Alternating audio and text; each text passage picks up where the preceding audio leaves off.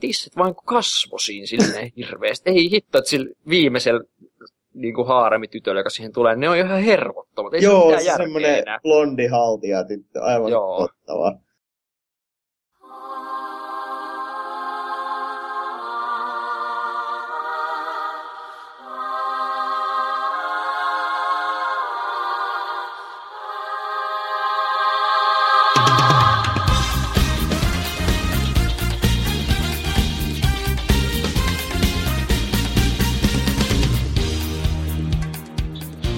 Hyvää päivää ja tervetuloa Otakunvirka-podcastin kahdeksannen jakson pariin. Otakunvirka on podcast animesta, mangasta ja kaikesta siltä väliltä. Minä olen Petteri Uusitalo ja kanssani ovat Walter Strömsholm ja Matias Tukioja. No siis moi. Moikka moi. Tänään on torstai yhdestoista maaliskuuta kaksituhattakolmetoista. Tosin mä en yhtään tiedä, milloin me saadaan tää jakso ulos, koska tää on oikeastaan toinen puolisko siitä castista, mikä me nauhoitettiin eilen. Ja sitäkään en oo vielä ehtinyt editoida. Tässä olisi neljä päivää vielä työkiireitäkin sattuneesta syystä, joten katsotaan nyt milloin saadaan nämä ulos. Ehkä ei ihan peräkkäisenä päivinä kuitenkaan. Viimeksi me puhuttiin päättyneistä sarjoista, ja tällä kertaa olisi tarkoitus jatkaa niistä myöskin. Aloitetaan nyt vaikka tosta Vivid Red Operationista, jota en ole kattonut. No, me voitaisiin Walterin kanssa pohtia, että kannattaisiko Petterin katsoa Vivid Red. Onko siellä mitään niin säväyttävää? Mä oon sitä mieltä, että kannattaisi katsoa tyylin neljä ensimmäistä jaksoa. Sillä varmaan, siinähän se oikeastaan saa sen koko olennaisen kokonaisuuden jo, mutta eihän Vivid, Vivid Boots ollut semmoinen sarja, joka toisi niin kuin mitään uutta pöytään, niin kuin siis ihan oikeasti. Joo, se oli vähän silleen niin kuin tota... Kyllä mä katsoin ykkösjakson ja siitä tuli vähän semmoinen, että tämä on tämmöinen Nanoha Strike Witches sekasikio, jossa on kaikki perinteet kivasti ja sit sieltä tulee niitä Evangelion alieneita ja semmoista tosi animea animea. Kyllähän sitä olisi voinut alkaa katsomaan, mutta en nyt sitten jostain syystä alkanut.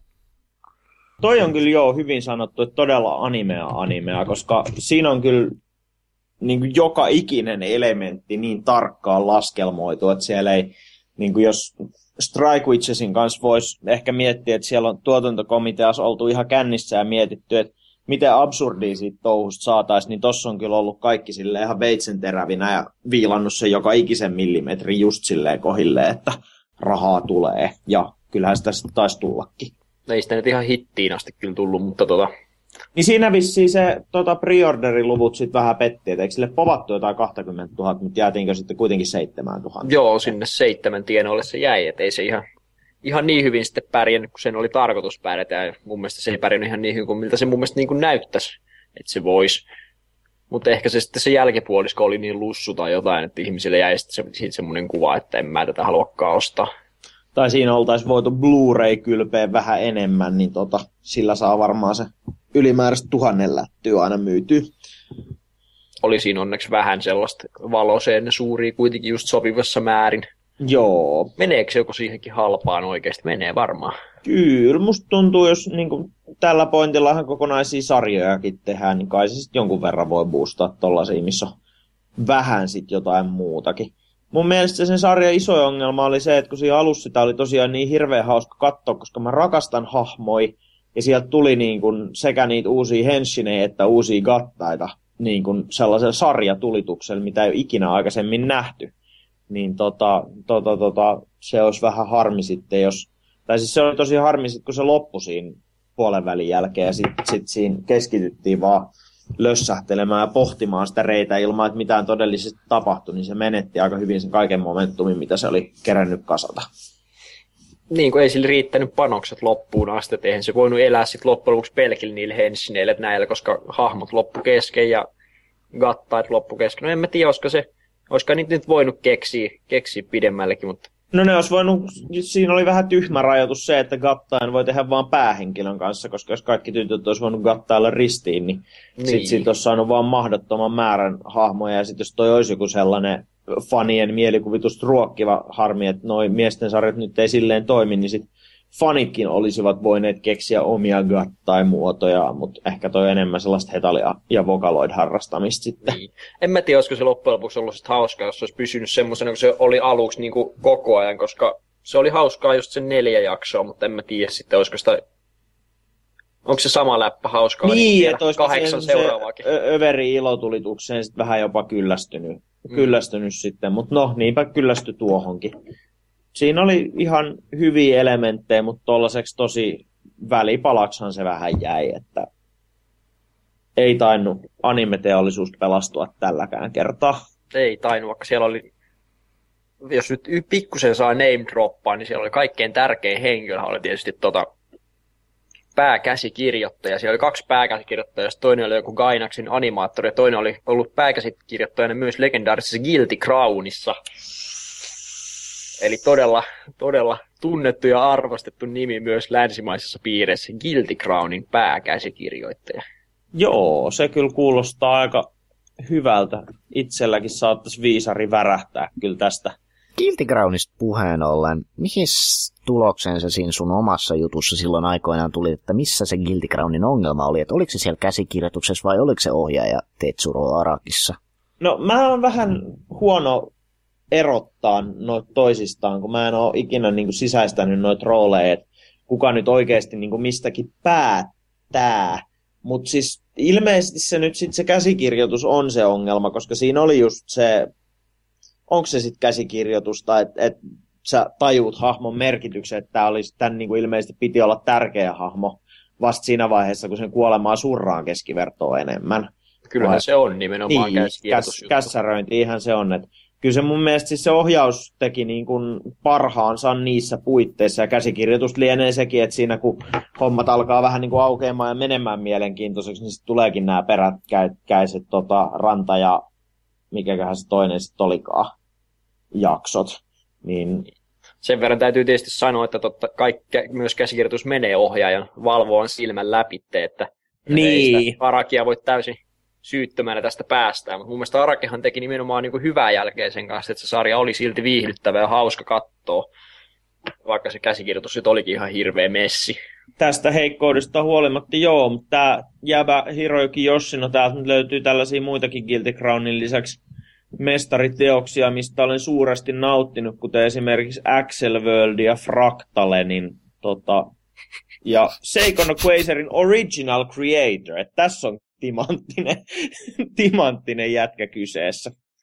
Niin jo, se on, onko se sen mangan käsikirjoittaja? Mangan käsikirjoittaja näköjään on, joo. joo niin, okay. Mutta maailman suurimpia neroja. On täällä aika paljon, monessa tämä on ollut mukana, mukana ja jonkun verran ehkä hiteissäkin. Että kyllä siellä on selkeästi tuon Vivid Redinkin kanssa visiota ollut pelissä, mutta ehkä se ei ole sit kuitenkaan ihan tarpeeksi pitkälle riittänyt. No nyt kun tätä oikeasti katson, näin jätkän tätä... mitä se on saanut elämässä aikaan, niin ehkä, ehkä anime-teollisuus saattaisi pelastua, jos se vaan menisi pois.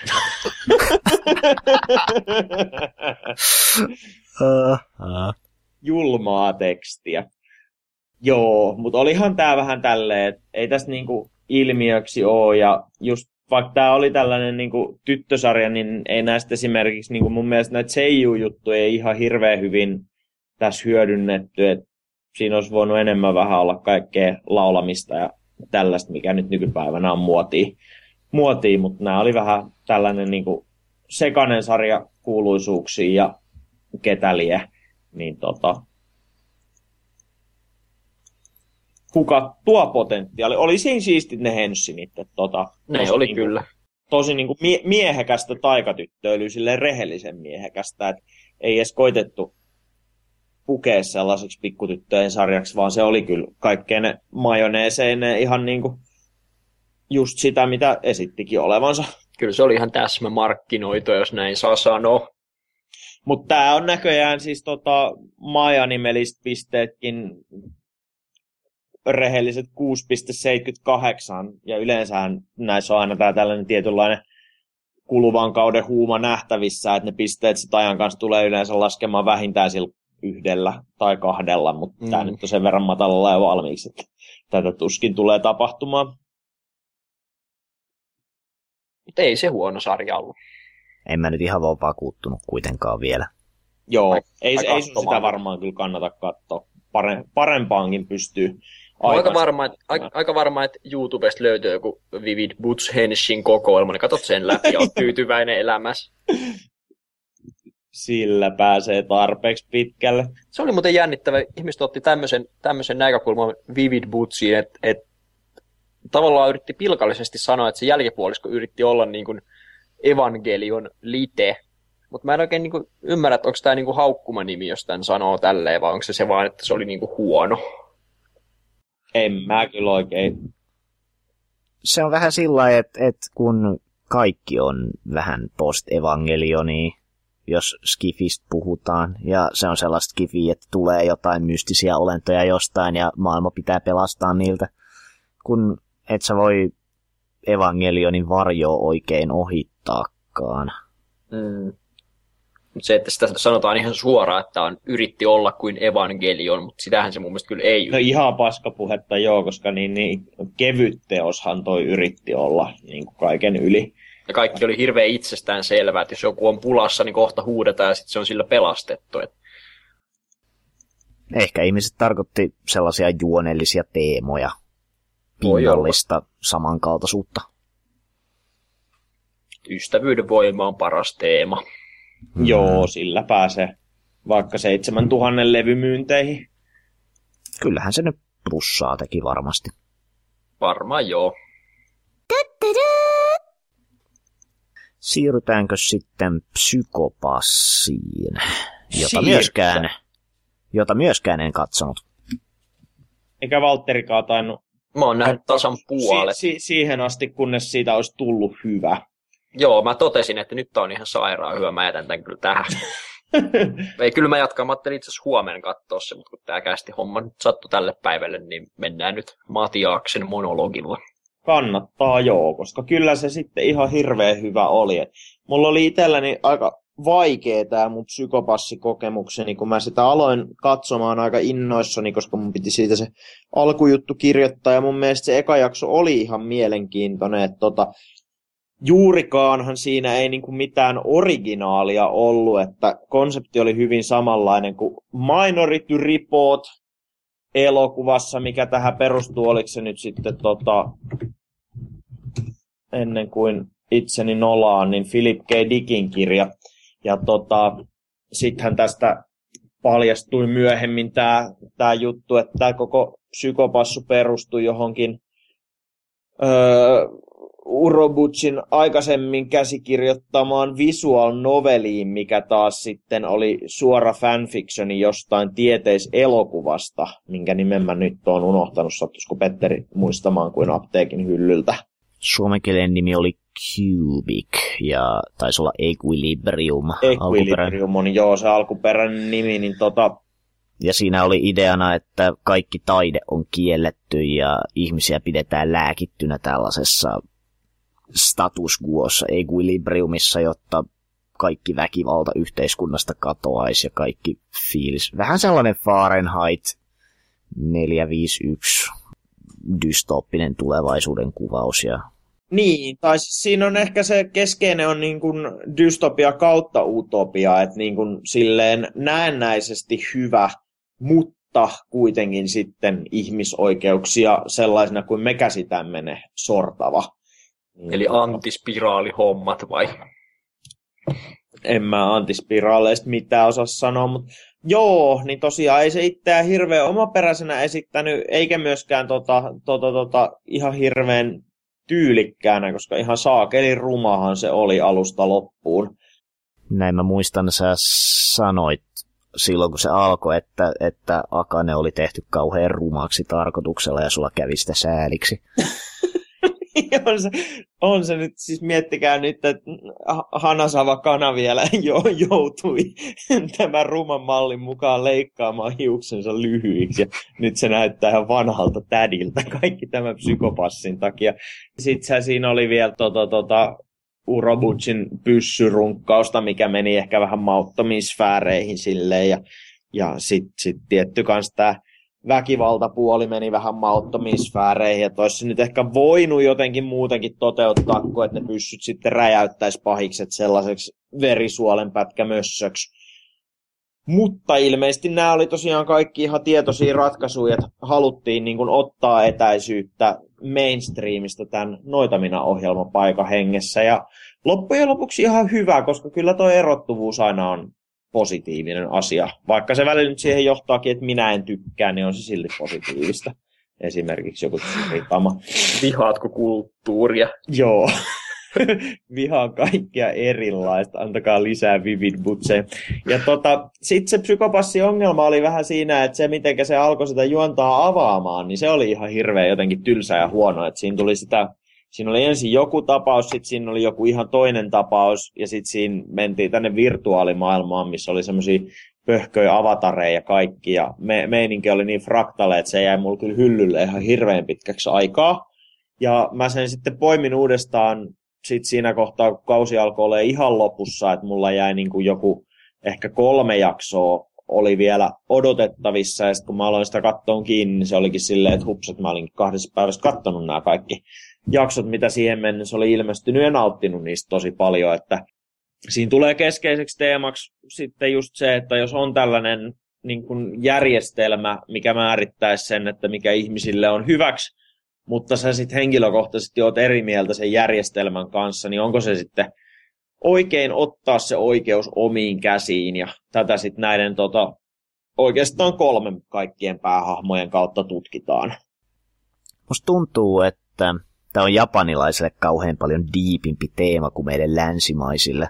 Varmasti joo, koska siinä on kuitenkin se niin kun yhteisökuri on sellainen tosi iso juttu, ja täällähän se on aika tuntematon asia, koska... Tai siis täällä, jos on tollainen yhteisökuri dystopinen, niin se on selkeä ö, moraalinen sanoma, on pakko olla, että tämän on pakko olla väärin. Niin, ja... tämä on murrettava.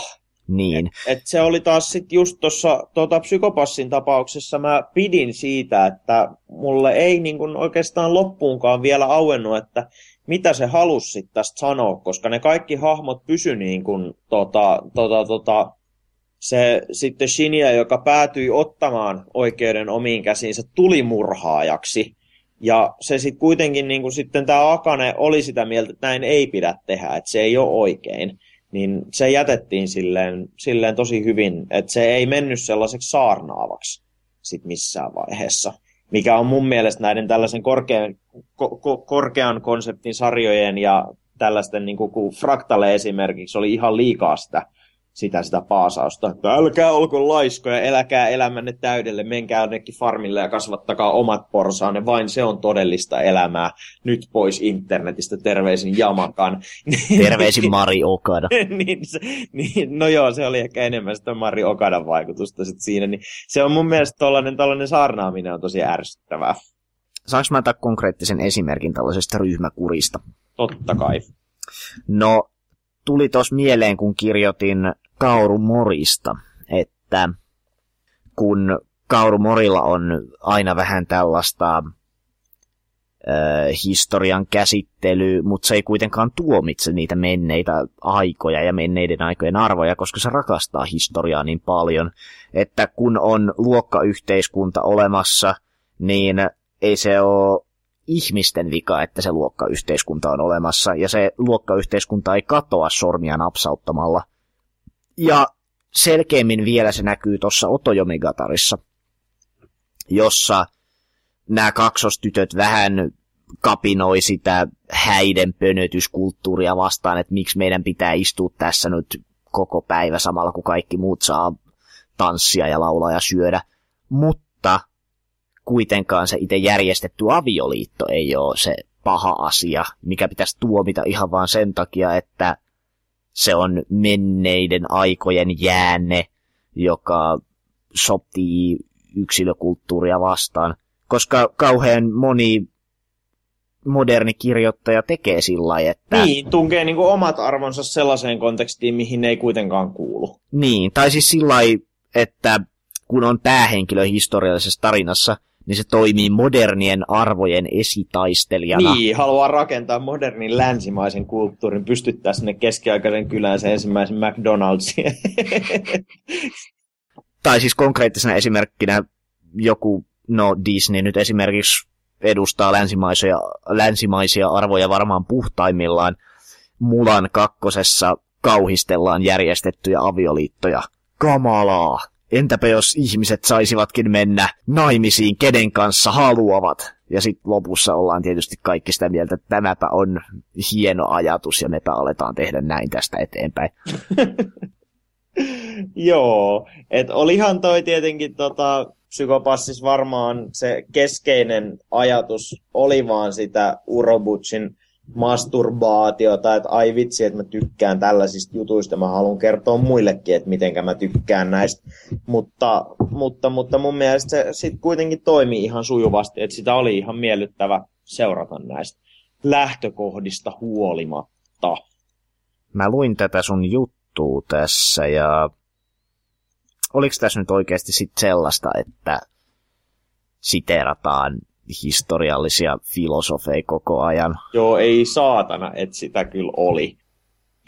Se oli, että jos, jos, jos, jos, jos ottaa tota, juomapelin, että aina kun tota, ällöttävä niskatukka siteeraa jotain länsimaista suurta ajattelijaa, niin siinä on kyllä silmät sammuu aika nopeasti, eikä pääse sarjassa kovinkaan pitkälle. Et se nyt se Makishiman hahmo ei kyllä ollut ihan hirveän vahva. Se oli jotenkin niin sellainen hahmoksi kirjoitettu, että et siihen ei osannut suhtautua silleen ollenkaan realistisesti. Se jotenkin tuntuu siltä, että Uroburgerilla on vain hirveä tarve osoittaa koko maailmalle, että hän itse tuntee nämä teokset. Olen niin sivistynyt. Niin. Tosi se oli muista hassua, hassua törmätä tähän samaan ilmiöön sitten niin kuin Ghost in the Shell Standalone-kompleksissa, joka on kuitenkin niin kuin yli kymmenen vuotta vanha sarja jo, ja samat I G:t siellä. Mamoru Oshiiltahan tämä kaikki on alun perin tietysti apinoitu, mutta toki ne on halunneet ilmankin Oshiita siellä puikoissa tehdä siitä gitsistä nyt sellaisen filosofisysteemoinnin, mikä se nyt on. Ja ehkä tämä on siis sellainen tietynlainen niin kuin tsuuni-juttu muutenkin, tämä niin kuin länsimaisista suurista ajattelijoista diggaileminen tuolla Japanissa. Niin kuin se nyt tuossa Akuno Hanassakin on just silleen, että itsehän luenkin Baudelaire, kukaan ei voi ymmärtää minua, koska olette niin paljon minun alapuolellani. Niin tota, se varmaan on silleen, kaikki vieras on aina siistii, niin noi tuntuu varmaan todella siisteiltä japanilaisista. Ja ehkä niin kuin japanilaisesta näkökulmasta sit Makishimakin on ihan sairaan pähe ja mystinen tyyppi sitten, kun se tollaisia epänormaaleja asioita lueskelee ja harrastaa. Uroburgerista puheen ollen, minkä sortin odotukset teillä on? Gargantiasta. Gargantiasta, joo. No, mulla tuli siis tosiaan niin kuin sellainen fiilis, että onko tämä sarja niin kuin Fullmetal Panikki sen ykkösjakson perusteella. Ja sitten mä kävin läpi koko internetin ja päädyin sitten epämääräisille direct download-sivuille, mistä mä sain sitten sen kakkosjakson kanssa ladattua itselleni. Ja mä katoin sen ja sekin ehkä niin kuin vielä enemmän vahvisti, vahvisti sitten tätä, että siis siitä saattaisi tulla niin kuin ihan vaan sellainen pöljäily, missä katsotaan, miten se sopeutuu. Mutta eihän se nyt sitten taas olisi... Ois yhtään sitä, mistä Urobuchi tunnetaan, mutta tarviiko nyt miehen kangistua kaavoihin? Kyllä niitä mielestä tarvii. Mun mielestä Uroburgerilla kyllä alkaisi olla se hetki, jolloin se voisi vähän näyttää sitä se repertuaari silleen monipuolisemmin. Niin. Sehän oli niin kuin Gargantiassa, siinä oli jo niin kuin se huumoria elementti, joka on niin kuin ensimmäinen kerta, kun mä en niin kuin Uroburgerilta koskaan muista, että se olisi kirjoittanut mitään. No, en mä tiedä. Itse asiassa nyt kun mä tarkemmin... Waver ja Gebis. Gebis on, ne oli kyllä ihan silleen hauskoja. Hauskoja jopa, että se... Niin. Kyllähän tässä nyt selkeästi pakko on tapahtua jossain se, että se alienit tulee sitten Avaruus- maahan. Avaruustalaiset löytääkin seuraa sitten päähenkilöä sinne. Joo, on se ihan... Ja sit, sit pitää pelastaa maapallo ja lopussa varmaan ihmiset muuttaa takaisin maapallolle asumaan tai jotain sieltä kaukaisuudesta. Ehkä. Jotain siinä oli sellaista siinä kakkosjaksossa, että ne niinku laivat kulkee, saa jotain sähköä merestä, mutta kun mun Japanin taitoni nyt on vähän mitä on, niin mä en siitä ihan hirveästi saanut irti. Mutta kohtahan se sieltä tulee. Mm. Tulee tota...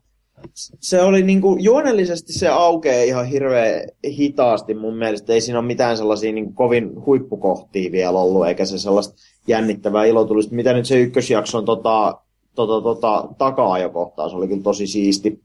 Mut se on ihan hirveän kivan näköinen. Ne on kyllä noin lempi Naruko Hanaharun designit kaikessa värikkyydessä on kyllä ehdottomasti niin parasta, mitä mä oon pitkään aikaan nähnyt.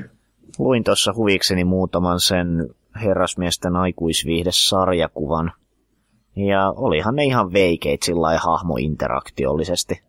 Joo, se on tosi erilaista kyllä kuin toi porno yleensä. Et siinä on kyllä siinä, tota, se merkittävin teos, se shoujo-materiaalikirja, niin siinä on kyllä muutamia semmoisia hirveän ikäviäkin tarinoita. Mutta, mutta, mutta kaipa se tommonen monipuolisuus sit on kuitenkin ihan hyväksi tai jotain. Joku taisi twiittaa muistaakseni, että se designaa sillai mukavan... mukavia mieshahmoja myös, mikä ehkä teki siitä hyvän valinnan tähän sarjaan. Kun Joo. tässä nyt kuitenkin vaaditaan niitä mekaanikkomiehiä ja mekaanikkonaisia ja söpöjä pikkutyttöjä ja kaikkea siltä väliltä, niin ne on kivalta näyttää. Kyllä se ihan kivalta näyttää. Tuskin se nyt mitään niin kuin maailmaa mullistavaa tulee olemaan, mutta mut elementit ihan kohillaan. Että hmm. Kyllä mä sitä... innolla seuraan. En, en ole vielä oikein pystynyt näitä tämän kauden sarjoja mitenkään asettelemaan arvojärjestykseen, kun mikään ei ole toistaiseksi oikein pankkiin räjäyttänyt, mutta katsotaan nyt, jos Valve Reivi tekisi sen. Tässä olisi tällainen Urobuchi bingo, jonka jengi oli tehnyt. Katsotaan, missä vaiheessa tulee rasti ruutuun. Joo, se olisi ihan kiva, jos ei tulisi. Ei se varmaan niin tule menemään, mutta olisi se ihan hirveän mukavaa, jos niin kun välillä murtauduttaisiin sieltä muoteista. Valtteri, kun olet kattonut kaiken animen, niin onko näitä tällaisia tullut, että tekijöiden perusteella olisi niin kun odotettu yhtä ja tullut ihan toista? Mitä nyt tietenkin toi Aakiumen kiinnitys Madoka? En mä kyllä ihan oikeasti muista.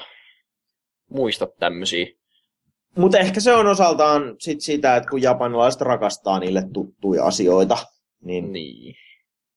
Niin, niin, niin. Sitten sit suutarin on syytä pysyä siinä lestissään. Täytyy kyllä sen verran tunnustaa, että en mä ole hirveän kauaa osannut kiinnittää samalla tavalla huomiota erilaisiin ihmisiin niiden sarjojen takana, että mä huomaisin semmoisen itse, itte, että mä olisin silleen, että tää on nyt tää Janni, joten tiedos varmaan tällaista, niin kuin mm. nykyään osaan olla jo jossain määrin.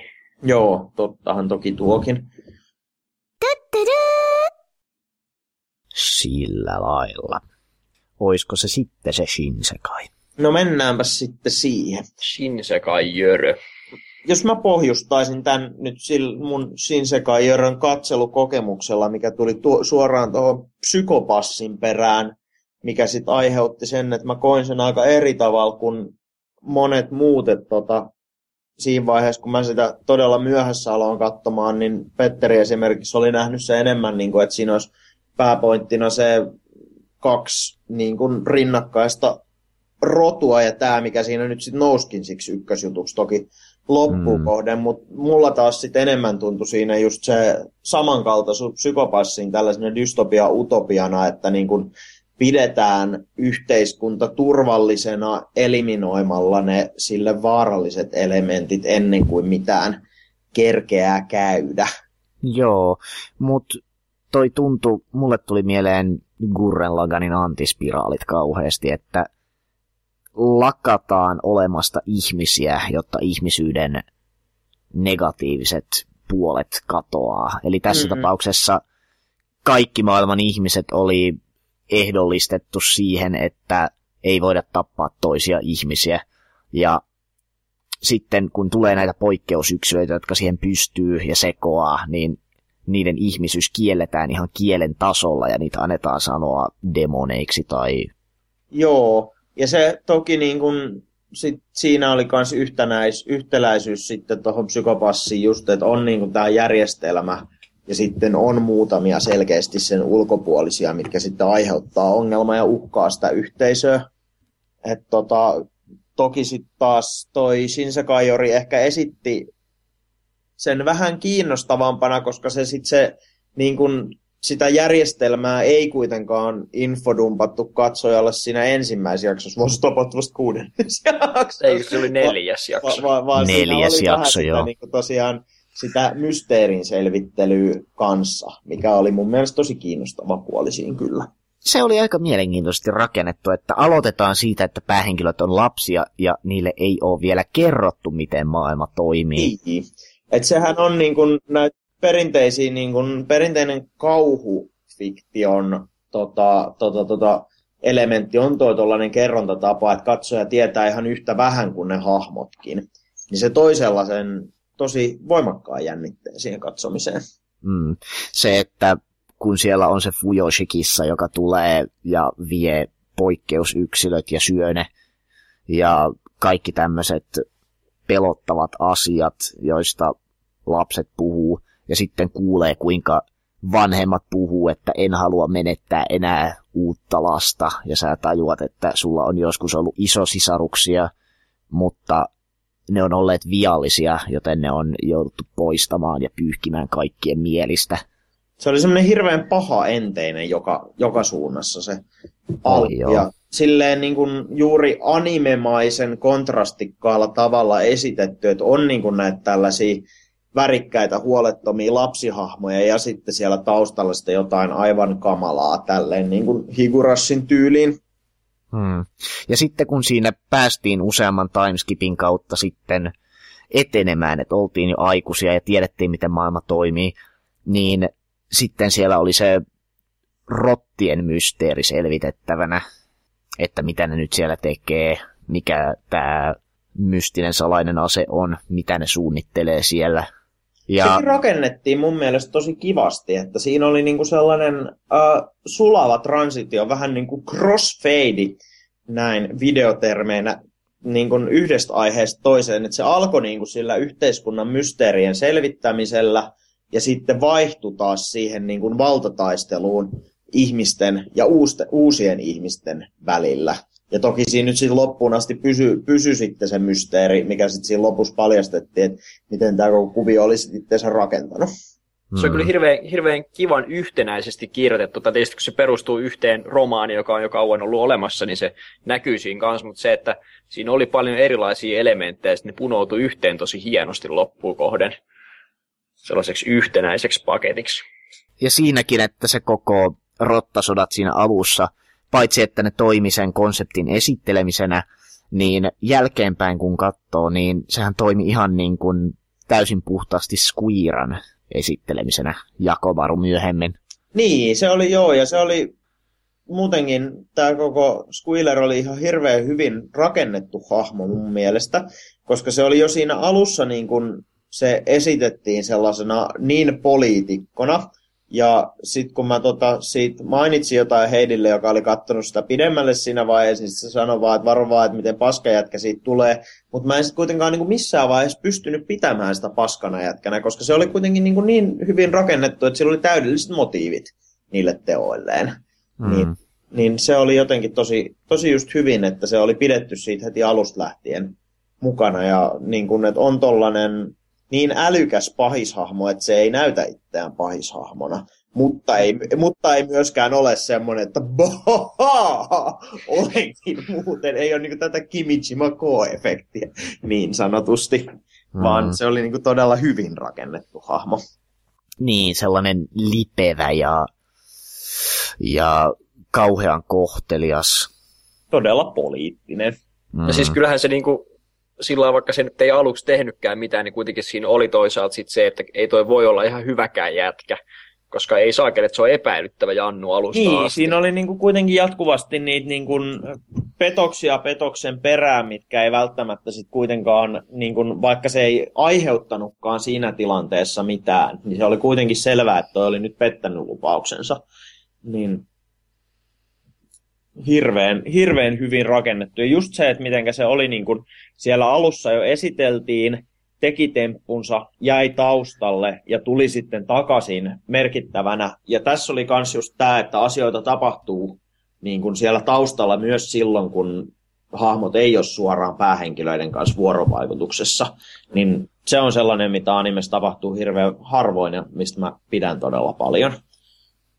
täytyy kyllä sanoa, että vähän harmittaa, että tuli lähdettyä katsomaan tätä sarjaa silleen vähän huonosti. Että, että mä en oikein päässyt siihen. Mun mielestä ensimmäinen jakso oli tosi siisti, mutta sen jälkeen sitten, kun siinä oli sitä rottasotajuttua ja infodumppihommaa, niin sitten mä olin niin kuin ihan luovuttamassa ja tämän koko sarjan kanssa. Sitten tekee musta tuntuu, että mulla jäi jotain avainelementtejä sieltä alkupuolista kokonaan, kokonaan niin kuin hoksaamatta, mitkä olisi sitten varmaan tuntunut siistiit loppuun kohden, mutta Dii. Ei se ollut niin hirveän vahva se startti sitten kuitenkaan. Raskashan se oli. Mä itse jaksoin siis lähinnä just, just niinku sen voimalle, että siinä oli se tota, painostavuus tosi hyvin ja se oli aika niinku kiinnostava se yhteiskuntarakenne. Niin, silleen, että siinä oli se tota, vetävänä voimana se, että haluan tietää, mitä tapahtuu seuraavaksi, niin sen, sen voimalla kyllä pääsee lä- vaikka läpi harmaan kiven. Se oli tosi kriipi se, kun ne kävi siellä vanhassa tutussa koloniassa siinä keskimmäisessä juonikaaressa ja sitten paljastuu, että kuningattaren poliittinen valta on syrjäytetty ja siitä on tehty vangittu lisääntymiskone ja tässä koloniassa vallitsee nyt edustuksellinen demokratia. Ja siinä vaiheessa alkoi tulemaan se fiilis, että nyt näistä rotista on tulossa ihmismäisempiä kuin ihmiset on. Niin, silleen, että ympyrä alkaa niin kuin käy seuraavaa kiertoaan.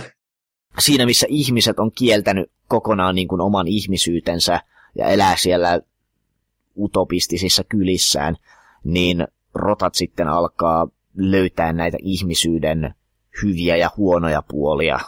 Ja joo, ja se oli sinänsä myös niin tosi, tosi huvittava, että siinä kun esiteltiin se niin kun, tota, tota, demokratia, niin kuin yleensä länsimaisten pitäisi niin kuin hurrata pelkälle ajatuksellekin, mutta siinä se oli jotenkin sitten taas tosi, tosi, tosi niin kuin karmiva ajatus, koska se oli just niin kuin ne kuningattaret oli, oli täysin orjuutettu, kun taas sitten niin, niin se niin kuin sit niiden ihmisten elitismiköhän se sitten oli se niiden valtiorakenne, todennäköisesti joo.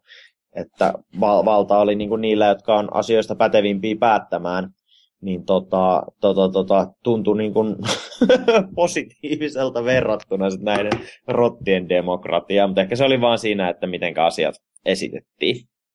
Squealer, myöhemmin Yakomaru, oli jotenkin kauhean sellainen japanilainen pahis siinä mielessä, että sillä oli selkeät motiivit teoilleen. Se halusi, että rotat vois olla vapaita ja sitä varten oli tapettava kaikki ihmiset koko maailmasta, koska ihmiset ei pitänyt rottia minkään arvoisina.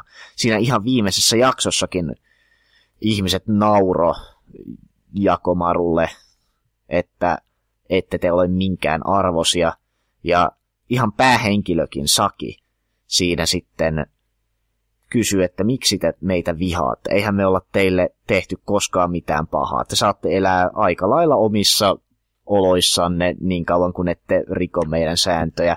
Ja Yakomaru... Jolloin tapetaan koko kyllä. Niin, johon Yakomaru sitten sanoi, että niin, sä et edes huomaa näitä omia privileegejä tässä, koska niin. Tässä oli huonojakin puolia. Kyllä niitä oli. Ensisijaisena varmaan sit vähän se, että miltä se näytti. Mm.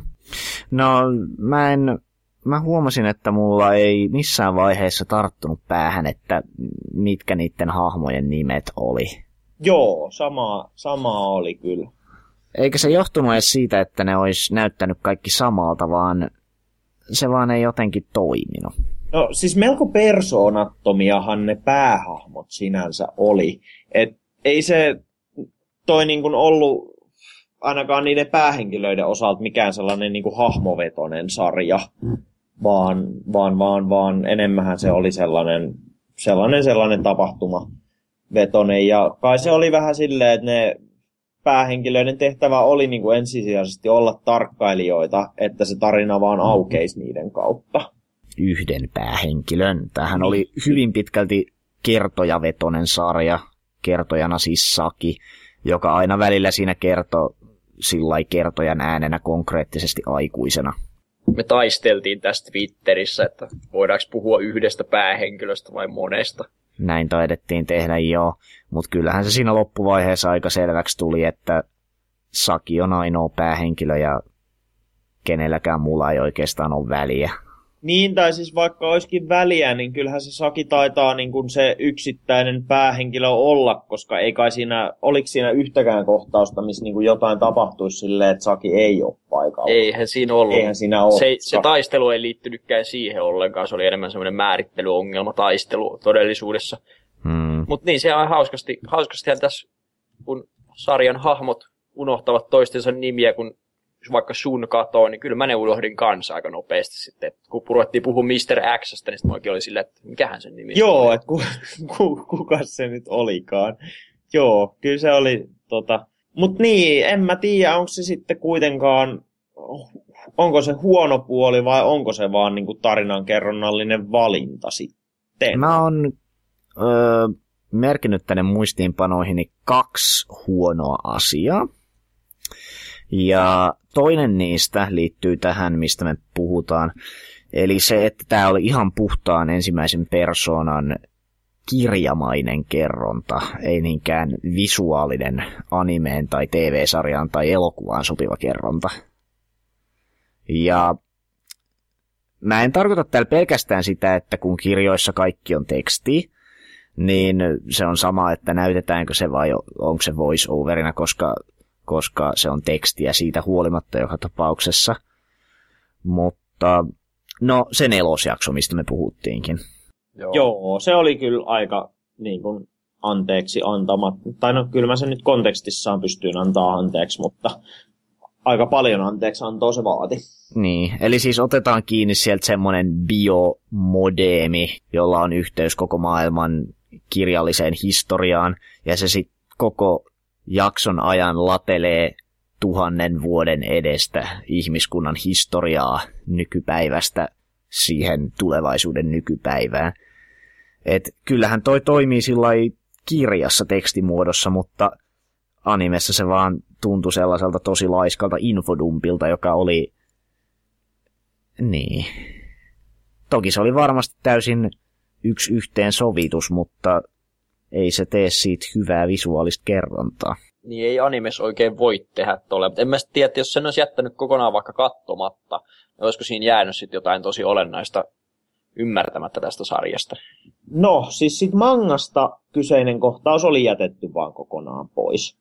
Et en se, mä sit tiedä. Se, se on shonen manga vissiin. Se, eikö se jossain shonen lehdessä ilmeisesti? Eihän nyt semmoinen pienille pojille voi suunnata mitään infodumppia. Se on sen sijaan... Kansista päätellen tämä tosiaan on shonen manga, koska tissejä ja pyllyjähän tässä näyttäisi olevan. Bessatsu Shonen Magazine, joo. Mm. Vertikalilta tulee englanniksi kohta. Jännittävää. Ei se ihan on... ehkä niiden line-appiin sovi, mutta... No. Tosi jännittävä ehkä muutenkin se manga, koska niin kun siinä on päähenkilöinä niin kun tissit ja pyllyt, mutta sitten se kuitenkin niin kun on myös vakava tarina ja siinä nämä menee niin kun nämä kaksi taas niin ristiin, että mun länsimainen seksuaalisesti binäärinen aivoni ei oikein tätä kykene ymmärtämään. En mä usko, että se saa siinä kahdessa volyymissa kyllä kerrottua kaikkea yhtä perusteellisesti ja tyylikkäästi kuin... Tai siis kun tuo anime-versiohan kuitenkin kertoi sillä tunnelmalla ja tämmöisellä aika paljon. Jos siihen iskeekin tilalle vaan tissit ja pyllyt, niin eikö se kuitenkin menetä aika ison osan siitä? No varmasti joo. Koska vaikka siis... tietysti se jotain tulee lisääkin siitä. Eihän se kahteen volyymiin jää, kyllähän se tosta jatkuu. Ai, jaa, ai se jatkuu. Kaksi volyymiin sitä on toistaiseksi tullut, mutta se on aivan vasta siinä vaiheessa, kun sun on muuttunut karmademoniksi. Ja siinä oli se ehkä vähän niin, niin tota, tota, tota, no, olisiko se sitten ollut vähän... lapsellisen överi sit se kohtaus, että siinä missä se olisi animessa semmoinen tosi niin kuin epätoivoinen, että et tuhoan kaiken enkä voi tulla enää takaisin, niin tuossa mangassa se sit oli silleen, että se sai kasvonsa takaisin ja sinne lens Sakin kanssa yhdessä avaruuteen ja vannoivat ikuista rakkautta kaikesta huolimatta. niin tota, wow. tota, tota että se on se on vasta siinä vaiheessa, että se kyllä jatkuu jatkuu varmasti vielä pidemmälle. Siinä animessa kyllä tosiaan se tunnelma oli, että mä pidin ihan ihan ihan ihan sairaan paljon siitä tota, että mitenkä siinä ei ollut niin kuin sarjassa käytetty ollenkaan niin kuin openingia, vaan siinä oli se aivan mahtava sovitus tosta Dvorakin Uuden maailman symfonian siitä toisesta Mikä on movement suomeksi? Mikä se on? No ei se varmaan ole väliä. Ei sillä väliä ole, mutta joka tapauksessa niin se oli se tota, to, to, aivan mahtavasti sovitettu. Siinä oli just nämä tota, särökitarat ja lapsikuoro ja mahtailevat rumput. Ja ai vitsi, että se oli kyllä hyvä, kun se aina tuli niissä sellaisissa jännittävissä tärkeissä kohtauksissa. Joo. Lapsikuoro oli kyllä tosi kriipy.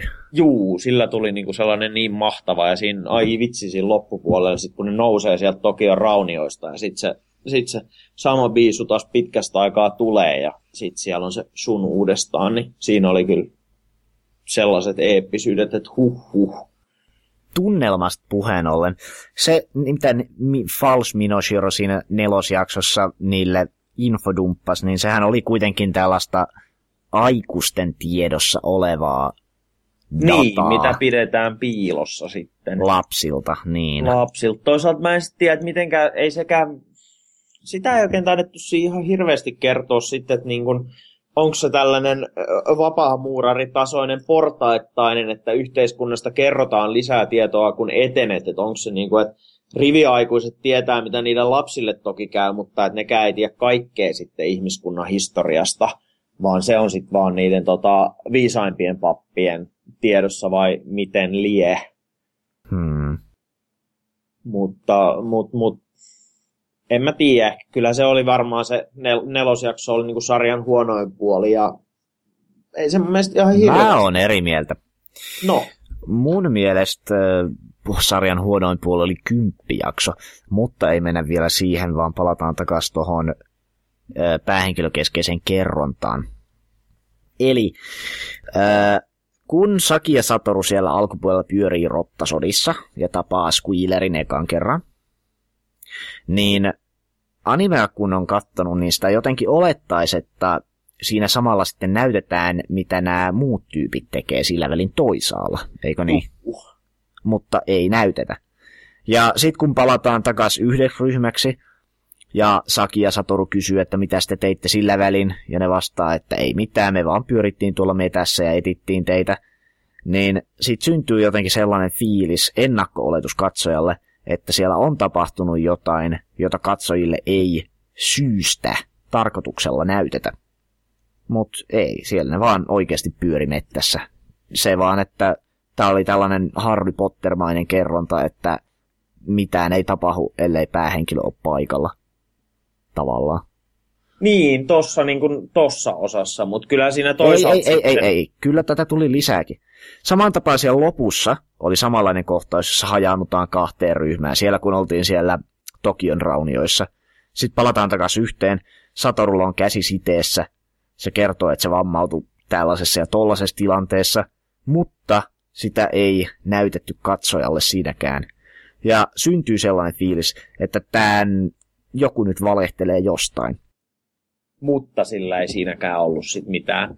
Se oli siinä loppupuolella, se oli aika jännä, kun siinä oli niin kuin hirveästi sitä, että, että, että valehteleeko Kiromaru, voimmeko luottaa häneen, mutta sit sitä ei niin kuin oikeastaan hyödynnetty mitenkään. Se oli vaan silleen, että lol, ei valehdellut, kyllä voimme luottaa. Se vaan jätti taas kertomatta, että minkä takia ne oli silloin alun perin ollut.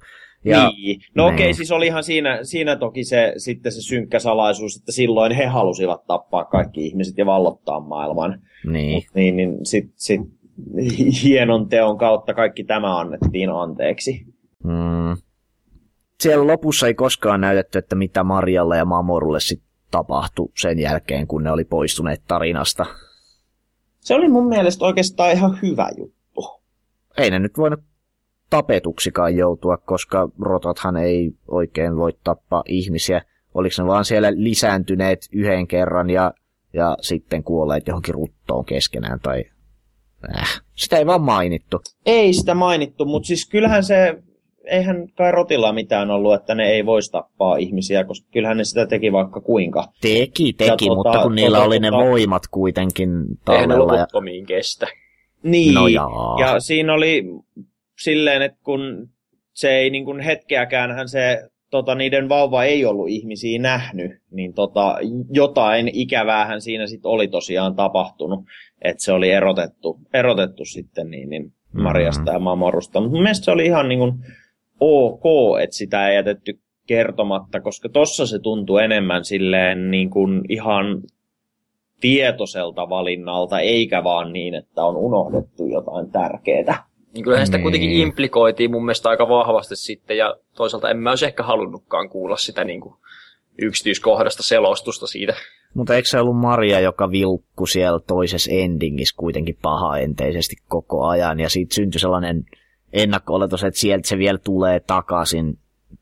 Ei Joo, tullut. Pitkään se oli, ja siinä oli aika tota, tota, tota, hauskasti siinä mangassa sitten taas, mä en muista, että oliko siinä animessa sellaista, että siinä oli heti niin kuin jo tosi alussa siinä kerrottiin, että mitenkä tota Saki oli syntynyt silleen, että sillä oli ollut toi niin kuin napanuora kaulan ympärillä, ja sitten ne oli niin, niin tota, sen vuoksi oppineet, että mitenkä tällainen synnytys pitää tehdä, mikä oli sitten aiheuttanut sen, että kun Maria oli syntynyt samanlaisena, niin se oltiin sitten saatu pelastettua, ja siinä mangassa sitten pedattiin sitä, että, niin, niin, että, että kuinka monta ihmishenkeä sitten tämän takia menetettiinkään, kun Maria syntyi onnistuneesti.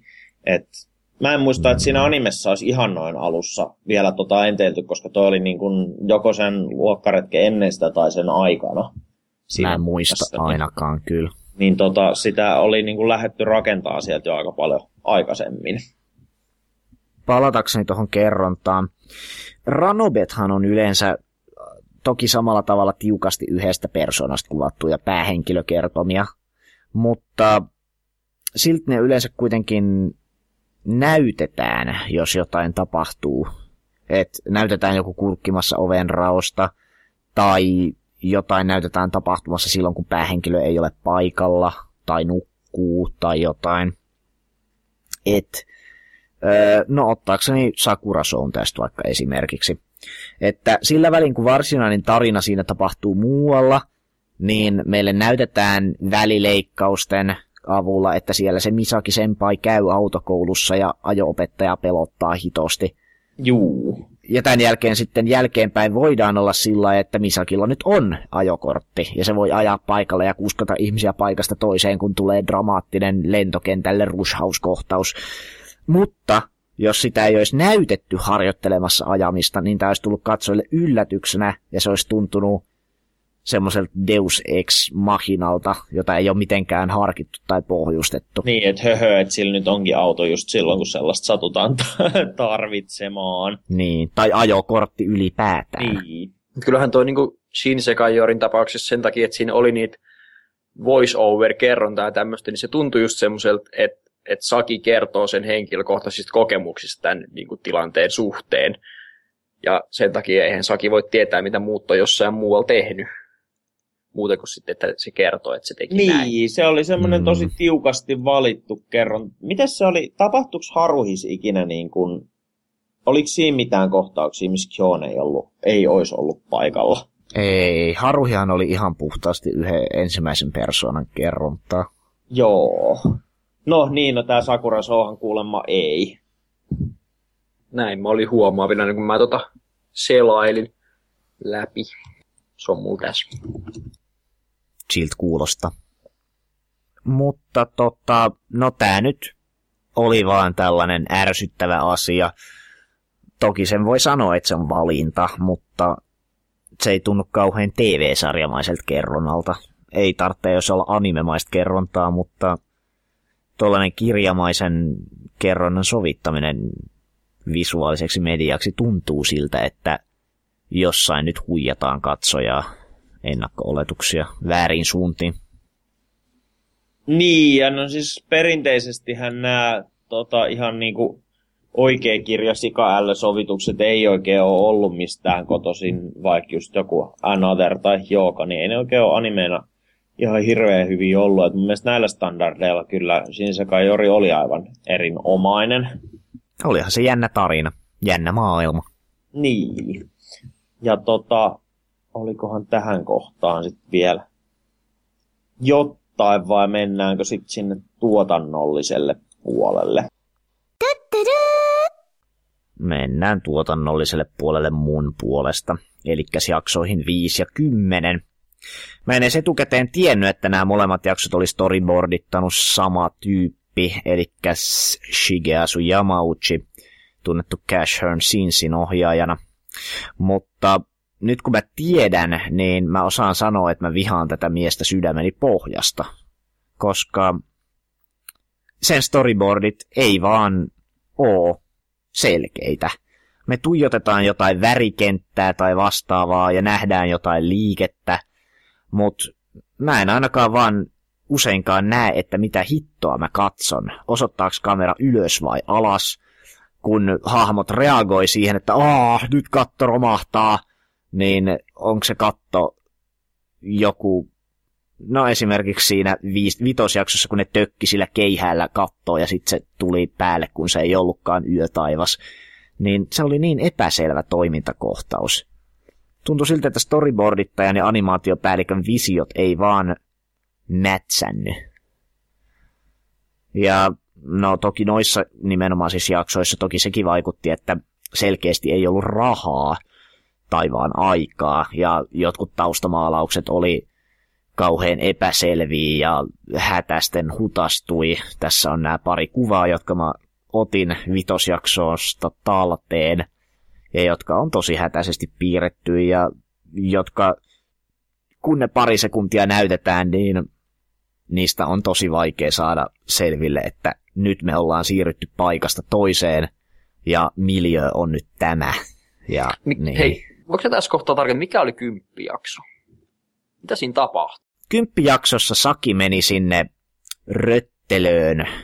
Aa, aa, mun mielestä se oli hirveän hyvä jakso just, koska se jakso... Siinä se semmoinen epäselkeys mun mielestä ehkä niinku tuki sitä. Niin, munkin mielestä, koska se oli ihan selvästi tavallaan niinku tosimaailmasta irrallinen tilanne, tilanne jollain tasolla, ja sen takia sitten se, että se oli ihan käsittämättömän kummallisen näköinen verrattuna kaikkeen muuhun sarjaan, niin se jossain määrin mun mielestä toimi. Toisin kuin vitosjaksossa, joka oli vaan niinku, yritti kertoa sitä tarinaa eteenpäin, niin siinä, siinä se kyllä ei yhtään toiminut, mutta... Hmm. No toi on ihan hyvä argumentti toki. En mä kyllä silti tykkää siitä yhtään. Ei sitä, siis Shige Yamauchin tyhmä tapa käyttää lähikuvia kerronnassa on ihan, niin kuin, se on vaan niin kuin tyhmää. Se on aina ollut semmoinen jannu, ja se tulee aina olemaan. Ja en mä tiedä, siis mähän silloin kun Kimi no Irumachi T V-anime julkaistiin ja siihen päätettiin, että Yamauchi ohjaa sen, niin kyllä mä vähän sain Asburgerin siitä, että tota... Että shonen romanssin ohjaa joku ihminen, jolla on ihan kamalan huonot visiot kaiken tämmöisen visuaalisuuden suhteen. Niin. Kymppijaksossa oli tällainen yksi, että me tuijotetaan tällaista värikenttää. Jengi puhuu, tai siis nämä tyypit puhuu siellä taustalla. Sitten ilmestyy halkeamia siihen värikenttään. Ja sitten sit pitäisi tajuta, että tämä on nyt lattialauta, vai olikohan se pöytä tai jotain. Ja... Äh... Taisi olla liian syvällinen sulle. Se voi olla. Ja sitten ne marmorikuulat pyörii siinä C G-animoituna ilmassa ja vie kaiken huomion. Ja... Ne oli toki juonellisesti... Shinsekai Yori oli siinä tapauksessa tosi niinku erikoinen sarja, että vaikka se olikin niinku kulttuuria liian diippiä mulle, niin se ei kuitenkaan estänyt mua nauttimasta siitä. Y- yleensä... vihaisin kaikkia näillä lähtökohdilla. Mutta toisaalta mä en tiedä, mä oon jotenkin ehkä oon saanut kipinän animen rakastamiseen takaisin ihan uudella tavalla. Niin sä se... saat sen kerran vuodessa aina. Niin, se on hirveän se... hyvä homma. Varmaan jo, jo, joku vuosi mä pystyn vielä sen Makemonogatariinkin päräyttämään siihen tuota ko- kovimman euforian aikaan ja saaneeko siitäkin jotain irti. Ah, niin. Nyt tuli yksi homma. Öö, kun mä katsoin tätä pari jaksoa sillai kerrallaan, kutosjakso päättyy siihen, että ollaan siellä ja katsotaan rottien armeijaa kaukaa.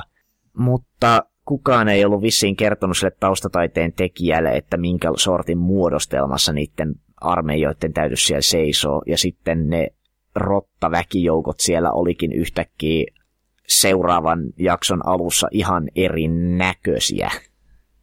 Jonkun tämmöisen mä kyllä muistan huomanneen, että what's going on. Se oli tosi... hämmentävä sillä kun ne jaksot katsoi täysin peräkkäin, ja jotenkin vaan tuntuu siltä, että tässä produktiossa ei yhtenäisyyteen ole panostettu muutenkaan liikaa. Tyyppien hiusten pituudet vaihtelee ja... ja niin. On se vissiin vähän hätäisesti tehty. A- A1 nyt on semmoinen, että niillä tuntuisi olevan nyt vähän liikaa projektia, että ne tekivät hätäisesti. Noitahan on korjailtu sit Blu-ray-versioita, kukaan ei ostanut, niin siellä on sitten korjatut versiot myös vitosjaksosta ainakin ollut. Luojan kiitos. Se on vissiin piirretty uudelleen koko jakso tai jotain. Toi on kyllä toi yhtenäisyys vähän sellainen juttu, että mä en välttämättä itse tota, tuomitsisi yhtenäisyyden puutetta ollenkaan, vaan sekin voi, jos se niinku tehdään sille, jos se ei ole niinku semmoista käsiin leviämistä, vaan tietoinen tyyliseikka, niin sitäkin voi kyllä käyttää aika hyvänä tehokeinona. Ja mun mielestä tässä sarjassa se kans niinku toimi ehkä niinku edukseen, että ne oli tosi erilaisia keskenään. Ne jaksot, mm. koska se vaan jotenkin vähän lisäsi sitä sellaista hämäryyden ilmapiiriä. Mutta sitten taas, jos niin kun otetaan tämmöinen huono esimerkki, niin tuossa tota, Gainaxin Recute Hanissahan oli eri tyypit joka jaksossa, ja sitten se Imaishin ykkösjakso oli vaan niin, niin päräyttävä, ettei ne myöhemmät tuntunut yhtään miltään sitten sen jälkeen. Niin siinä taas ei sitten oikein oltu onnistuttu. Siinä, että kun se ensimmäinen jakso on semmoista ilotulitusta ja muut sitten paljon laimeempia. Mutta tollainen, että se vaihtelee, niin mä en pidä sitä yhtään huonona. Kyllä se on aina kiva nähdä, jos oikeasti tuommoisille niinku tyypeille annetaan vapaat kädet tehdä asioita ja sieltä tulee jotain luovaa ja siistiä. Mutta tietysti se ei aina toimi. Ei, että esimerkiksi, niinku, ootteko te nyt A K B kattonut kumpikaan? En mä sitä uutta ole kattonut, kyllä se vanha. Siinä tuli niinku loppupuolella, kun pitäisi niinku mennä kliimaksiin kohden, niin sitten siinä tuli sellainen kengännauhabudjetilla animoitu, missä ne oli joutunutkin jonnekin planeetiltalle, missä oli älykkäitä sieniä, joille ne sitten piti konsertin, niin se oli silleen niinku niin irrallinen semmoinen, että mitä helvettiä just tapahtui. Sellaista se anime on. Se, se, on, se on kiireessä alvalla tehty, se on, se on hirveätä kamaahan se on, mutta siitä pitää tykätä vaan täysin silti. Muistatteko te Katana-Gatarin seiska-jakson?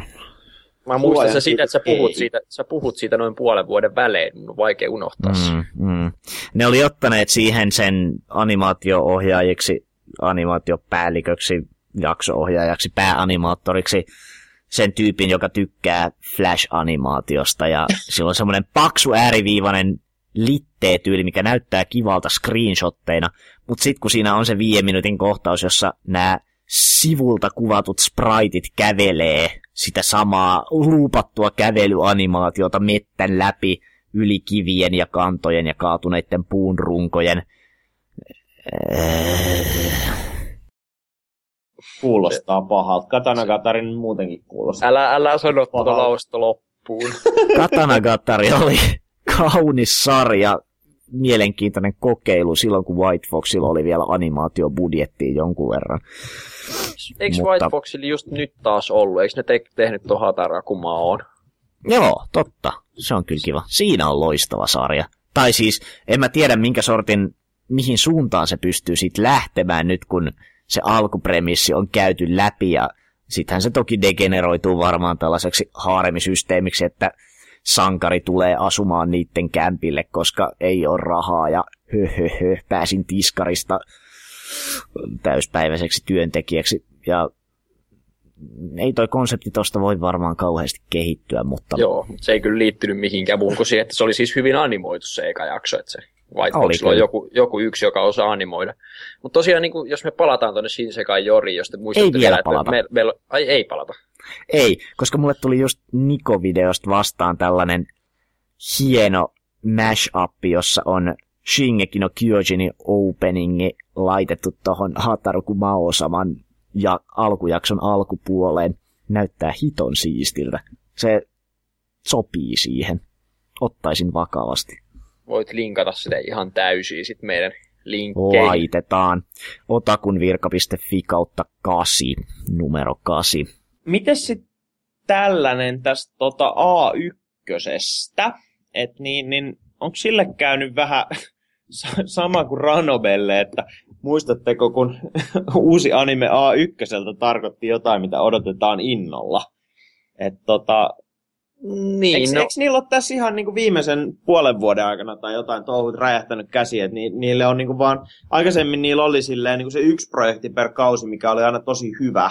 Ja Joo. nyt sitten ne tekee vaan niin, niin helvetisti, että kaikkien taso kärsii. Joo, kun mä muistan, että se oli just silloin, kun Shinsekai Yori alkoi, jolloin niiltä tuli vielä Sword Art Online, Shinsekai Yori, Uchu Kyodaita ja sitten tota, minkä sä sanoit? Magi varmaan samaan aikaan. Joo, ja Magi, Magi niistä taisi pahiten räjähtää käsiin loppujen lopuksi sitten, mutta tota... Eipä tolle Shinsekai Yorillekaan ihan hirveästi rahoja ollut annettu. Mun mielestä se on kyllä kans niinku tota, tota, tota, tosi hyvä esimerkki siitä, että mitenkä timanttia voidaan tehdä aika pienelläkin rahalla. Joo, musta kuten on hirveän kiinnostava. Sakura Show. Joo, Sakura Show on toinen, joo. Sakura Showssa kanssa ohjaajalla ja tämmöisillä saatu hyvin, hyvin kohotettua sen sarjan kasvoja. Ja, no siis mun mielestä, jos miettii Shinsekai Yori, että sen ohjaaja ei ole koskaan tehnyt ennen kokonaista T V-sarjaa itse, niin kyllä se aika hyvin mun mielestä suoriutui tästä. Niin, mä aloin, aika jännä. Al- aloin just miettiä, että ketä, kukas tässä nyt edes sitten niin kuin on. Joku, joku jäbä, mistä mä en ole ikinä kuullut, mikä on tehnyt lähinnä openingeja ja endingeja. Joo, siis Ishihan mä ei ole tehnyt kokonaista sarjaa tätä ennen, että jos tää on niin kuin sen ensimmäinen näyttö, että kai sen tämän verta osaa, niin se on tehnyt Eikening Character Design, eli sen täytyy olla jotain. Erinomainen herra suorastaan, joo. Mutta tosiaan niin, että kyllä tää on aika lahjakkaalta. Mun mielestä mä, mä ite muistan, kun mä katsoin tätä Shinsekai Yori sen verran jäljessä, että mä näin noin staffilistat aina etukäteen, niin kyllä mä Ishihaman omiin jaksoja odotin ja aina ihan niinku kieli pitkällä, koska sillä itellä on hirveän hyvä visuaalinen tajun. Just niinku viimeinen jakso on ihan täynnä kaikkia semmosia siistejä, siistejä visuaalisia juttuja, jotka mun mielestä sitten pelastaa aika paljon sitä, että siellä oli niitä kaikki ihmeellisiä, varsinkin silloin, kun piti liikuttaa hahmoja lumeen keskellä tosi paljon, niin ne näytti koko ajan tosi derpiltä, niin kyllä toi tommoset niin kuin hyvät visuaaliset ratkaisut toisissa kohtaa sitten taas. Se oli kyllä mun mielestä tosi söpöä, miten se Marja hyppeli siellä. Kun mä, niin nyt kun mä katon, niin tää ei ole tää Animation Director-tittelillä oleva tyyppi, ei ole kyllä myöskään tehnyt yhtään mitään. Sitten tota...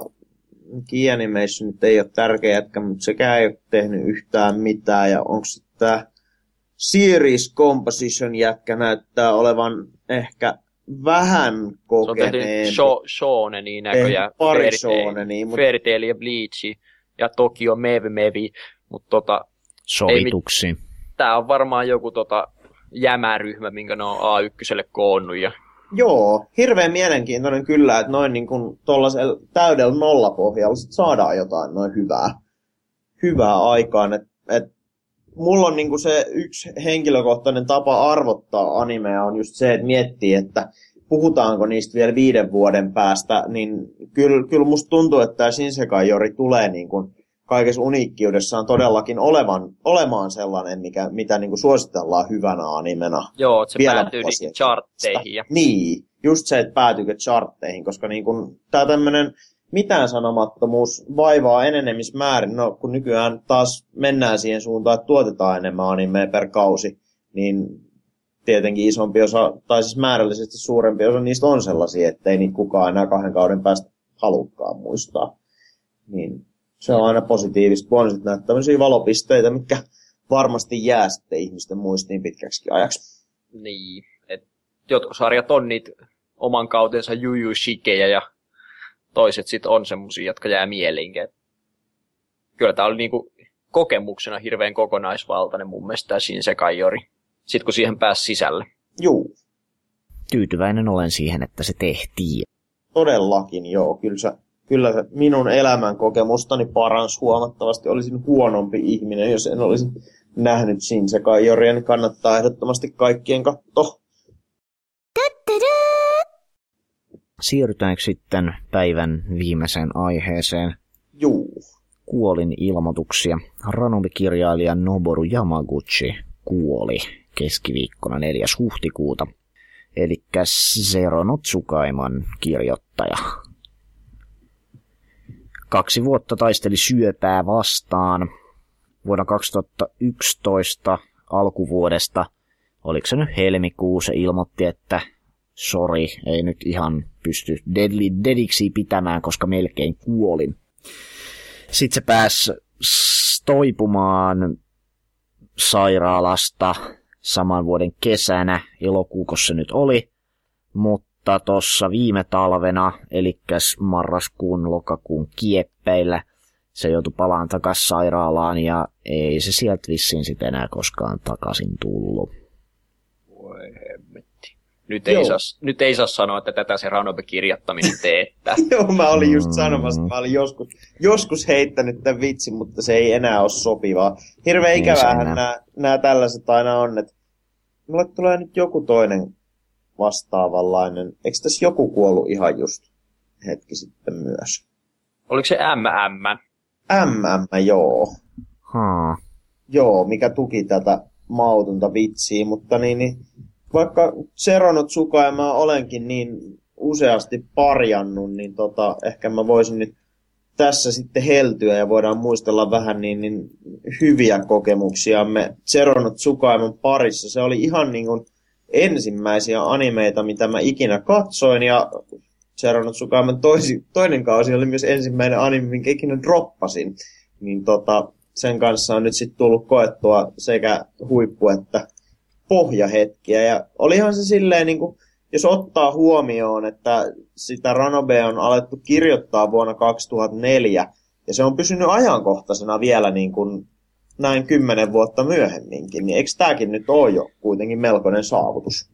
Kyllähän se on. Siis jos miettii, mm. ei se mun mielestä silloin, kun se neljäs kausi tuli joskus, yy, oliko se viime vuonna? Juh. Ehkä se oli viime vuonna, niin ei se tuntunut mun mielestä mitenkään niin kuin vanhentuneelta, vaikka tietysti Kukimi ja tsunderet on vähän nähty konsepti, mutta kuitenkin. Mites tää nyt sit toimi, kun, kun viimeinen kirja nyt jäi kirjoittamatta, mutta neljäs kausi animea nyt oli viimeinen kuitenkin, ja mitä nyt screenshotteja näin tosta, en siis ole koskaan kattonut yhtään Zero no Tsukaimaa, mut se anime vissiin nyt loppui siihen, että tullaan taikaportaalin läpi takaisin meidän maailmaan ja kannetaan sillai avioliittokannolla siitä ja mennään asumaan avioparin elämää normaalissa kotitalossa. Joo, siis se loppu niin, että, että ne meni naimisiin. Ja se on paras loppu, mikä vaan voi olla tuommoisella tarinalla. Hmm. Annoin, annoin tälle viimeiselle kaudelle sen takia jonkun ihan sairaan korkea arvosana, että mulle jäi siitä vaan ihan mahtava fiilis sen takia, että ei hitto, että piti kärsiä kakkos- ja kolmoskausi, jotka oli ihan sairaan huonoja, niin läpitte, että sain vihdoin tämän vapauttavan lopetuksen, jossa rakastavaiset oikeasti saa toisensa, vaikka kyse on kuitenkin niinku Ranobe-haaremi-paskasta. Se oli mm. kyllä silleen niin kuin ehkä tästä vanhentumisesta puhuen, että kun siinä oli niin kuin ihan oikeasti se haaremi-elementti, mitä ei kyllä juurikaan niin kuin nykypäivänä enää näe. Niin, ja se oli mun mielestä siis sarjan paskin puoli. Oikeastaan ainoa syy, miksi mä sen droppasin, oli se, että siinä oli niin kuin liikaa sitä harmia, että se ei ollut pelkästään sellaista niinku hassuttelua ja ne hahmot ei ollut niinku pelkästään silleen fanipalveluista katsojaa varten niinku nykypäivänä, vaan, vaan siinä oli sitä, että se Saito oli oikeasti ihan saakelin tyhmä jäpä, kun se katteli niitä muitakin tyttöjä kuin vaan Luisee.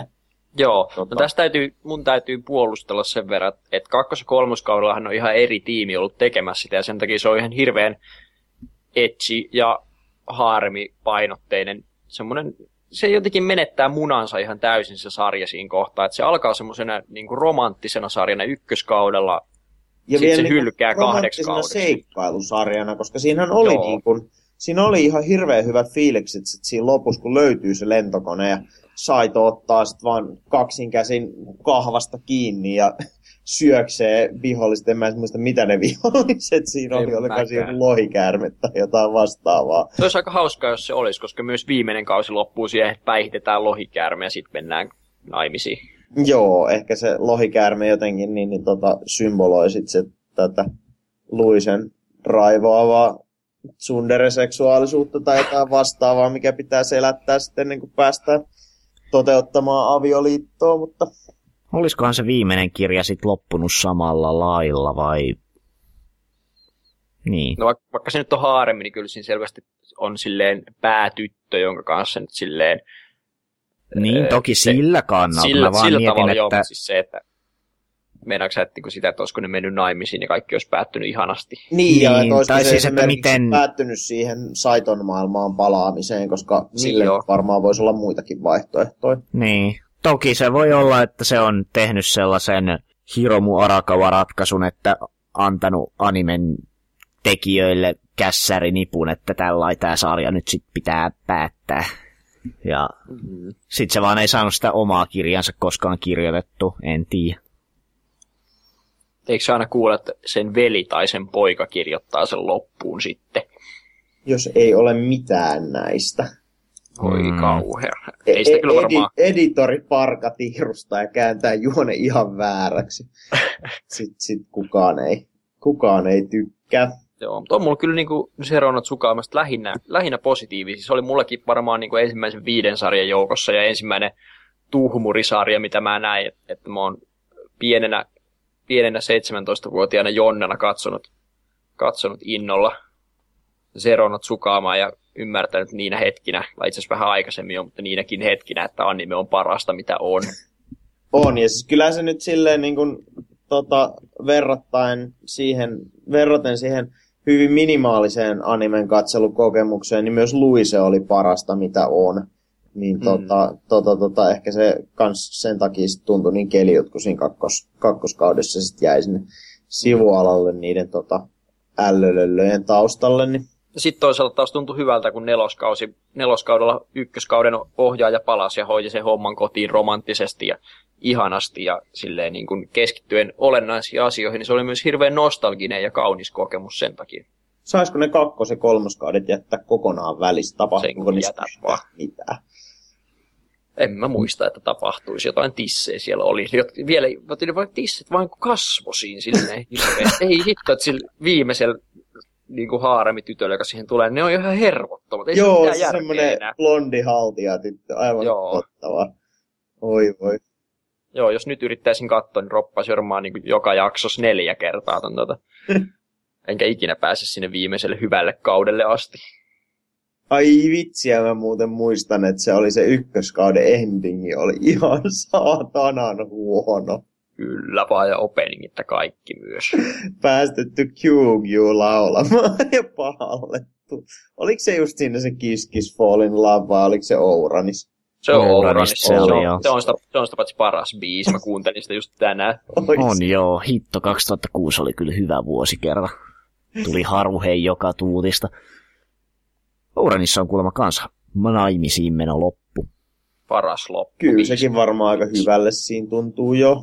Se pitäisi vissiin lukea, koska keskehän se anime jäi. Jäi. Mä ottaisin kyllä mielelläni sitä animeekin lisää, mutta musta tuntuu, että herra Igarashilla on parempaakin tekemistä. Se oli kyllä nätti aikaiseksi. Oli se joo, ei hitto. Ei sitäkään mm. kauan, kun mä sitä kattelin uusiksi vaihan sen takia, että, että voiko kaksituhattakuusi vuonna tehty anime näyttää näin miellyttävältä. Ai hitto, se oli vielä neljä kautta kolme kuvaa suhteessa. Joo, se oli kyllä. Syöpäisintä, oh. mitä menneisyys on meille tarjolla. Ei muistako, Keijon oli vielä ne. Viimeinen. Mugi aina leikkautui sinne ruudun ulkopuolelle. Hmm. Ollaanks, koetaanko me tässä nyt sitten niinku parhaillaan tällaista aikakauden loppua nyt, kun Zero no Tsukaima päättyi ja Shakugan no Shana päättyi. Et niin, niin tota, onks, me, me, merkkasko nämä nyt niinku tietynlaisen animen ja Ranoben ja kaiken kuolemaa sitten. Onko se, niin päin, onko se kuitenkin niin päin, että tavallaan animet saatettiin päätökseensä ja sitten Ranobe-tyypit tajus siinä kohtaa, että okei, että eiköhän lopetella tämäkin homma. Että yksi aikakausi on mennyt ja kukaan ei tule sitä kaipaamaan, koska en mä tiedä, kuka, kuka selvisi Shanan kolmannesta kaudesta? Ei kukaan. Musta tuntuu, että nämä sarjat parodioi niitä niitä aikuisten oikeita fantasiagenrejä. Niin, että se niinku kehittyy ja nykyään parodioidaan näitä ranobetropeja. Niin, että niinku tässä Oregairun esimerkiksi parodioi Haganaita ja, ja Maoju, no niin. Ja sit sieltä tulee se Log Horizon ja sit kaikki alkaa huutaan Sao-kloonia heti kun se pääsee eka jakso tuutista ulos, mutta... Ei saatana, haluanko mä oikeasti edes sit kuvitella tätä niinku seuraavaa evoluution askelta tästä, että meneekö se sitten sellaisesta, parodioidaan parodioita vai, vai mitä tapahtuu? Sinulla tulee ikävä Ranobeja. Niin, siis että oikeasti niinku tuleeko mulle joskus ikävä Shanaa ja Tsukaima. Shanaa ei kyllä varmaan tule ikävä, koska katsoi yhden jakson ja oli silleen, että eiköhän tämä ollut tässä, mutta... Ainahan se on toisaalta se, että pitää ymmärtää, mitä parodioidaan, voidakseen arvostaa parodiaa.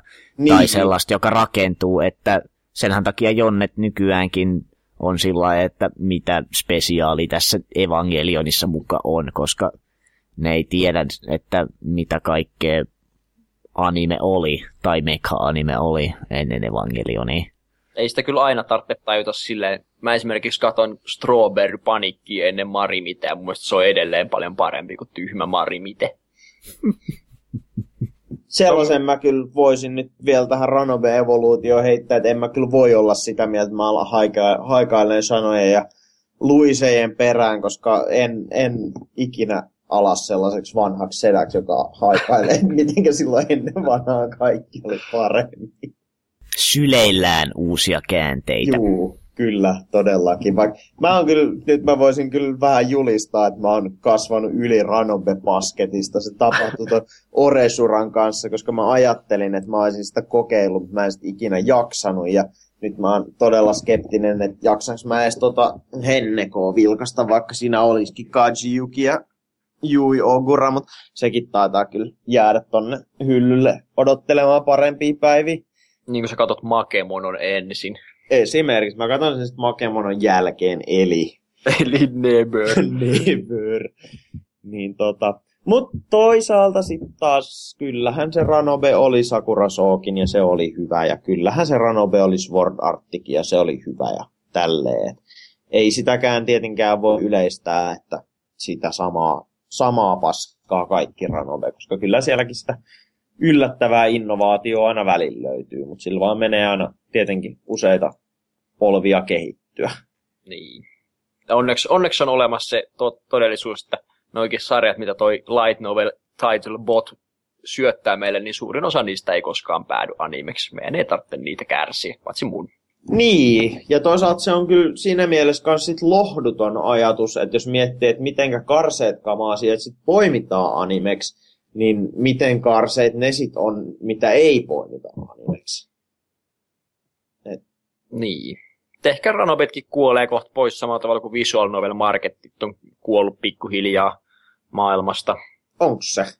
No siitähän oli just se yksi haastis, joka me voidaan linkittää tonne, tota, jossa se öö, Mino, oliko se Minorin teke oleva jäbä, joka selitti just sitä, että ei näitä oikeastaan kukaan enää osta. Ja me se kuulosti itse ihan production I G, meidän, että meidän täytyy tehdä näitä, joita ihmiset ostaa, koska muuten me ei oikeastaan voida elää, me ei saada rahaa muuten.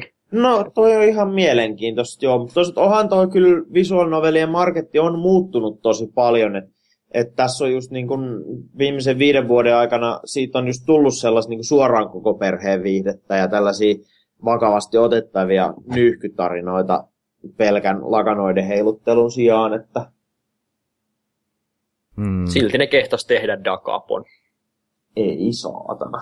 Ei, ei, mä en hyväksy tätä millään tasolla, että ne teki sen. Se, ei, mun mielestä, se, se oli jo niin kuin moraalisesti arveluttava päätös tehdä uusi Dakapo. Mitenköhän Fotokano sopii tähän? Jaa, joo, totta. Sekin on hirveän perinteisen tuntunen. On se, se semmoinen ysärin tuntunen. Sillä että ton näköisessä sarjassa ei luulisi olevan tissejä ja pantsuja koko ajan, mutta silti niitä kuitenkin on.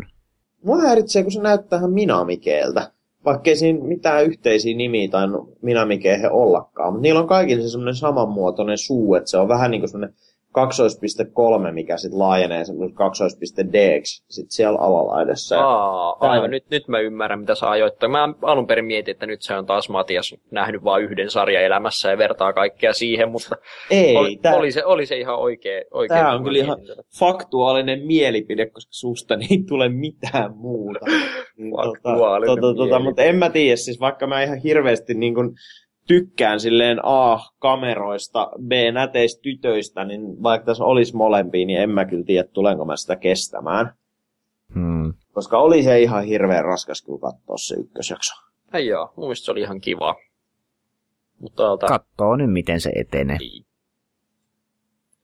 Mut niin, no siis mainoshan se varmaan on vaan sille pelille sitten.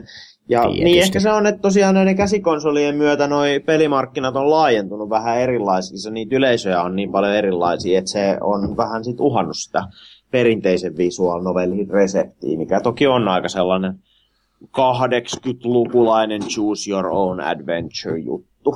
Sitten toisaalta taas toisessa päässä nyt ne on oikeasti keksinyt, että hei, me voitaisiin alkaa sovittaa näitä Otoma-pelejä, koska näitä ei varmaan kukaan sovittanut vielä. Ja nyt sitten tuuppataan niitä samaan aikaan, kun taas Otakuiden otakuiden visual novel-markkinat kuolee ja niistä ei tehdä animea enää koskaan. Että vähän hassusti mennyt toi. Ja tääkin on kyllä vähän, että hyi saatana, koska ei ole sieltä Otome-peliosasta ottanut ihan hirveästi näitä tota, hittejä tullaan. No, niitä ei kyllä voi enää sanoa edes niinku jämätiimeiksi, jotka niitä tekee, vaan on niinku oikeasti niinku ihmiskunnan alinta kastia, jotka varmaan niinku määrätään vankeusrangaistuksen sijaan tekemään näitä Otome-pelejä, koska ne on oikeasti niinku tuotannollisesti vaan niin hirveätä, paitsi sitten Uta-prinssi. Joo, Prinssi se on, on aina, joka on menestynyt. Poikkeus. Mä jostain syystä erehdyin kattoon tuollaista tota... Johonkin Ideafaktorin peliin vissiin sekin perustui tämmönen Hana ja Kanari Waga Ichisoku Kinetograph, missä oli... Ah, tämmönen... joo, oliko se se, mikä Taisho-kaudelle sijoittui joo, ja meidon piti? Joo, Taisho-kaudella tämmönen tyttömeidona tällaisen jonkun rikkaan perheen poikia, ja sitten kaikki pojat on niin, ihan kolossaalisia ihmisperseet, ne on silleen kamppaa ja kamppaa sitä meidoa, kun se kävelee lautasten kanssa. Sitten se on silleen, että sinä ihmispaska, miksi rikoit nuo lautaset, että tulee elämässäsi ansaitsemaan yhtä paljon kuin ne maksavat.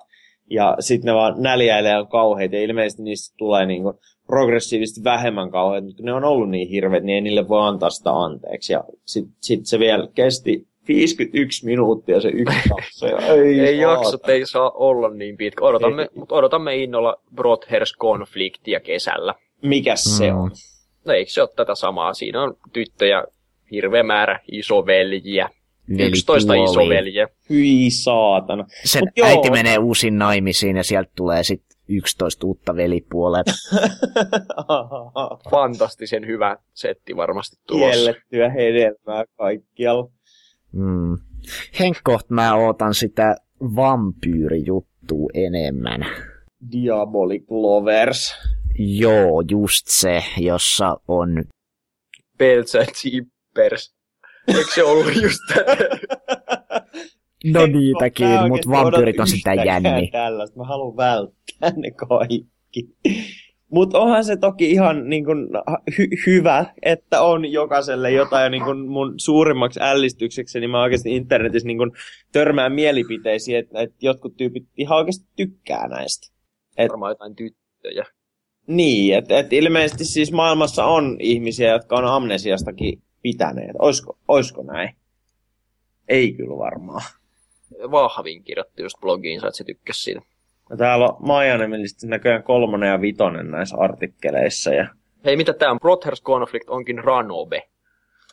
Oho, ainakin ei olekaan Ideafaktorin P S P. Ei, kyllä se on Otome Game. Mitä hittoa? Tää valehtelee mulle tää sivu. Kyllä se on Otome Game sittenkin. Mä hetken mietin, että onko tytöt vallottamassa sitäkin markettia ja sit, sit, sit ollaan ja pahasti. Sit ollaan pinteessä jätkät kun...